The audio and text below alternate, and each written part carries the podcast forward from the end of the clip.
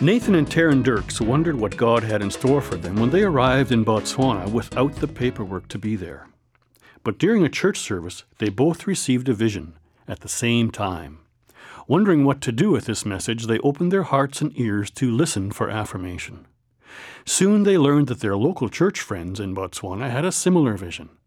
Three years later, a vulnerable neighborhood is being transformed into a safe place.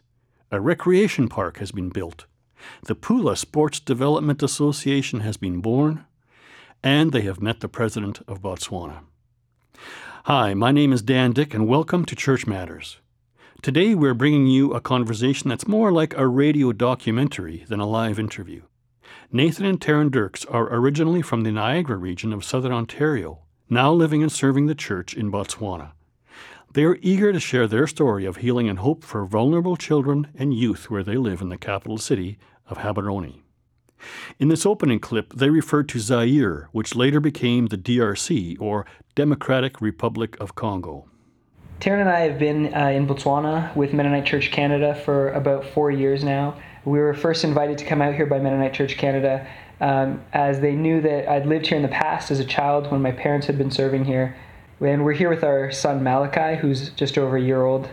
For me, the draw was to be able to enter into the narrative of Nathan's family of serving, and I was excited, uh, a little nervous, but um, ultimately just being able to enter into the story of Botswana and uh, see what it was all about.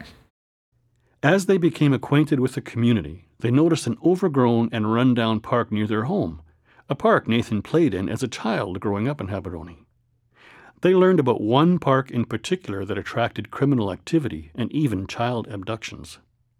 We first learned about the abandoned park when we noticed a park in our own neighborhood that Nathan used to play in, and it was just very worn down. The grass was high, it was just not used, and it was really sad um, once we saw this one park and began dreaming about it, and we s- started noticing a lot of other green spaces around Botswana and Gaborone um, were in the same state. Uh, when we approached city council and we just asked if there was an opportunity for us to, to do something with it. Um, and city council came back to us and they said, well, there's actually, uh, in particular, I mean, just, just around the corner from our house, a little bit further away, uh, a park in a neighborhood called Bontleng, um, which had been, you know, in a rough area, uh, in a place where there's a number of sort of well-known bars. It was an area kind of known for um, just to be a bit of a, a, a crime-ridden area. There had been stabbings, there had been robberies, there had even been child abductions, and city council suggested that we that we use that park as a as a place to just sort of develop um, something for the community and that that becomes sort of an area of focus. And it was just a real blessing to be given that land to, to do um, whatever it was that um, we were given the vision for. And uh, we just realized that um, just that was a very spiritually dark place. It was literally dark. Uh, at night people were just there and they were scared to walk through it because of the crime that would, would happen. It, it was supposed to be a place for children and it was supposed to be a good place for the community. And instead it was the opposite and it was a place of fear and when we went into there, and, and, as God was giving us these sort of visions about what to, to be doing with it, um, we were also we also were, were given and blessed with uh, people who really came forward with the, the same vision as God was giving us, and they were from the local community, and they came to us and, and were sharing things with us that, that resonated before we even said anything to them, and it was just an amazing opportunity uh, that we began to realize that God was really in. Nathan and Taryn reference visions they don't use the word in only the sense of envisioning a different future, but real visions from God. When we first came to Botswana in 2012, our permits were rejected. Uh, so we weren't actually sure if we were going to be allowed to stay in the country. So for about six months, we were here illegal, illegally, uh, just praying and hoping and, and just spending a lot of time with God, trying to figure out what we were supposed to be doing. Um, during one of the services at a local AIC church uh, called St. Michael's, um, I had the strong sense of a community center, a place where the community would come together as an alternative to the bars and um, and other things that might not be as healthy for young people uh, to be involved with. Basically, a place that could be an alternative, uh, a place of peace and a place of togetherness, building each other up. And so, sort of in the middle of one of these church services, Taryn actually leaned over to me and said, "Hey, I've had this um, this sort of vision of um, something that we could be pursuing, and I don't know what it's all about, and who knows if we're even going to be able to stay here in the country, but but this is what I'm what I'm seeing." And the cool thing was when she said that to me, uh, literally even at that moment and leading up to that moment, uh, I'd had a, very I'd had the same vision. God had just been saying similar things about uh, about the kind of work that we could be doing, which was interesting because it didn't seem to be relevant to what uh, we were planning to be doing and and what we had been called to be doing in Botswana. And it's and so we, we just heard that vision and we just sort of kind of affirmed it in each other.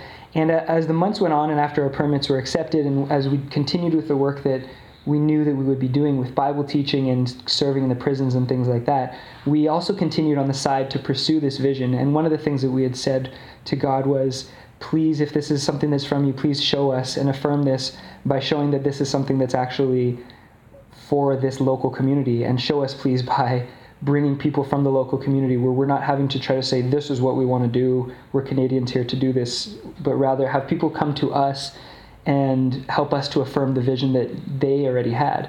And that was exactly what God did, and we were very blessed in that regard. Uh, our friend Wame, who's, who's now a good friend of ours, his name's Wame, uh, came to us at one point when we were um, looking around in the in the community and trying to to start to, to work on this project. And he actually came to us, and before we had a chance to say anything, he said, "Hi, my name's Wame, and I notice you guys are you know around here, and I just want to share something with you about something that I've been feeling and something that's on my heart." And it was the exact vision that God had given us about cleaning up these spaces and turning them into places of peace, as Taryn um, had had also been dreaming about. And from there, we also met other people who came and had the exact same vision and had been working on it for years. And some of the things that they were having trouble with were the things that we were able to come in with, with the and the, the sort of the, the abilities and skills and just things that God had blessed us with. We were able to plug in with what they were already doing, and it was able to just move forward. And that encouragement was exactly what we needed at that time to know that this is what God had for us and that really helped us to be able to to know that this was something that God was in and to know that this was something that was really local, sustainable and something that we can invest our time in. Getting people to buy into a vision is the most difficult phase when you're working toward a dream. You need a compelling yet concrete vision. People have to imagine themselves as part of the story. And when the president of the country, Ian Khama, offers to help volunteer to paint and plant a baobab tree, well, that's concrete. As is often the case, and I think in a lot of places in the world, it's, it's very hard to help people to catch a vision of what you are trying to do when it's something that hasn't been done before. And it's no different here in Botswana. And so when we first were starting to do this with our um, with our teammates here locally, it was very hard to get people to sort of buy in and literally to buy in for local businesses to want to be able to invest uh, with their corporate social responsibility money.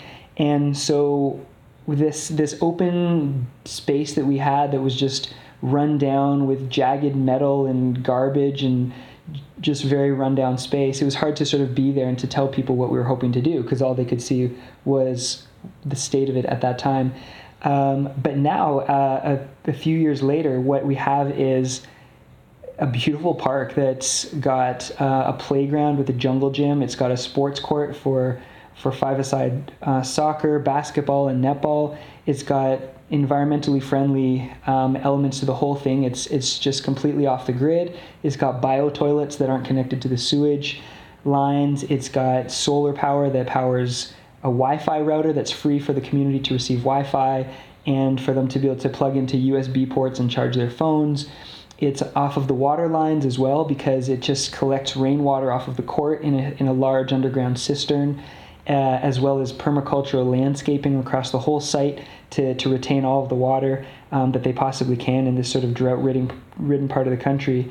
And one of the amazing things was just the way that Mennonite Church Canada helped to be able to make this possible because when people were not catching this vision here, and it was just very discouraging. Mennonite Church Canada just was approaching us and saying, "Hey, we hear some of the stuff that you're you've been talking about um, if we just sort of put this out to our, our church communities in Canada and we, we start to support you, is that something that would be helpful?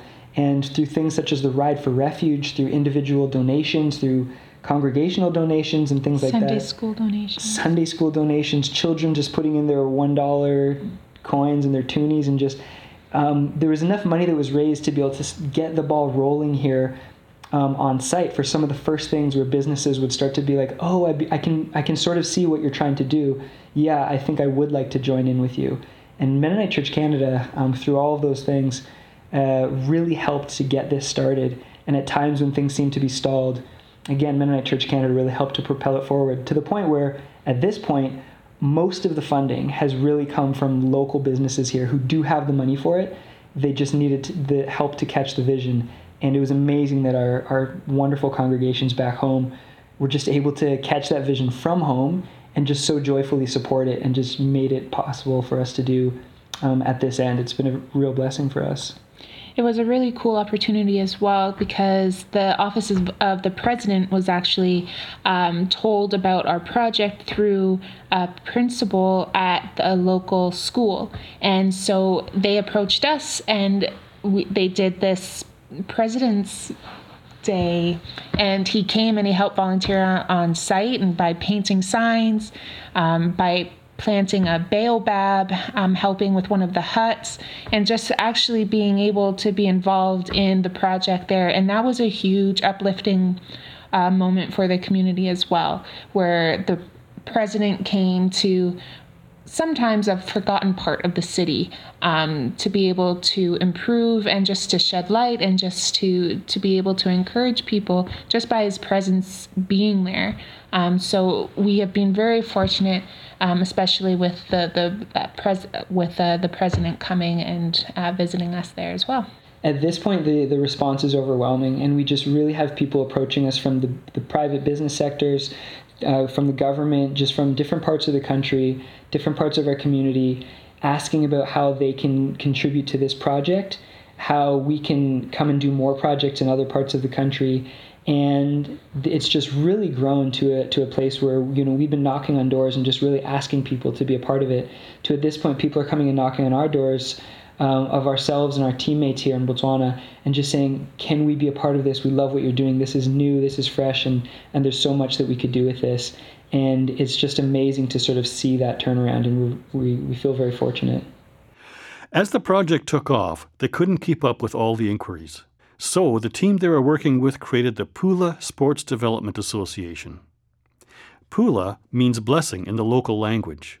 Pula aims to help other towns and neighborhoods develop similar recreational facilities for vulnerable youth. The Bontleng Recreation Facility will officially open at the end of September 2016. On October 1st, you can be part of a similar success story in international ministry and help to transform the lives of vulnerable people. Join a Mennonite Church Canada team and ride for refuge, or sponsor a rider. Everything you need to know, including an inspirational video about the Dirks Now Completed project, can be found at MennoniteChurch.ca. Join me again in just four weeks for another episode of Church Matters. We're here for you at 8:45 a.m. on the third Sunday of every month. We love to hear from our listeners, whether it's by email, phone, or snail mail. Tell us what's on your mind via Church Matters at MennoniteChurch.ca or mail us at 600 Shaftesbury Boulevard, Winnipeg, Manitoba, R3P0M4.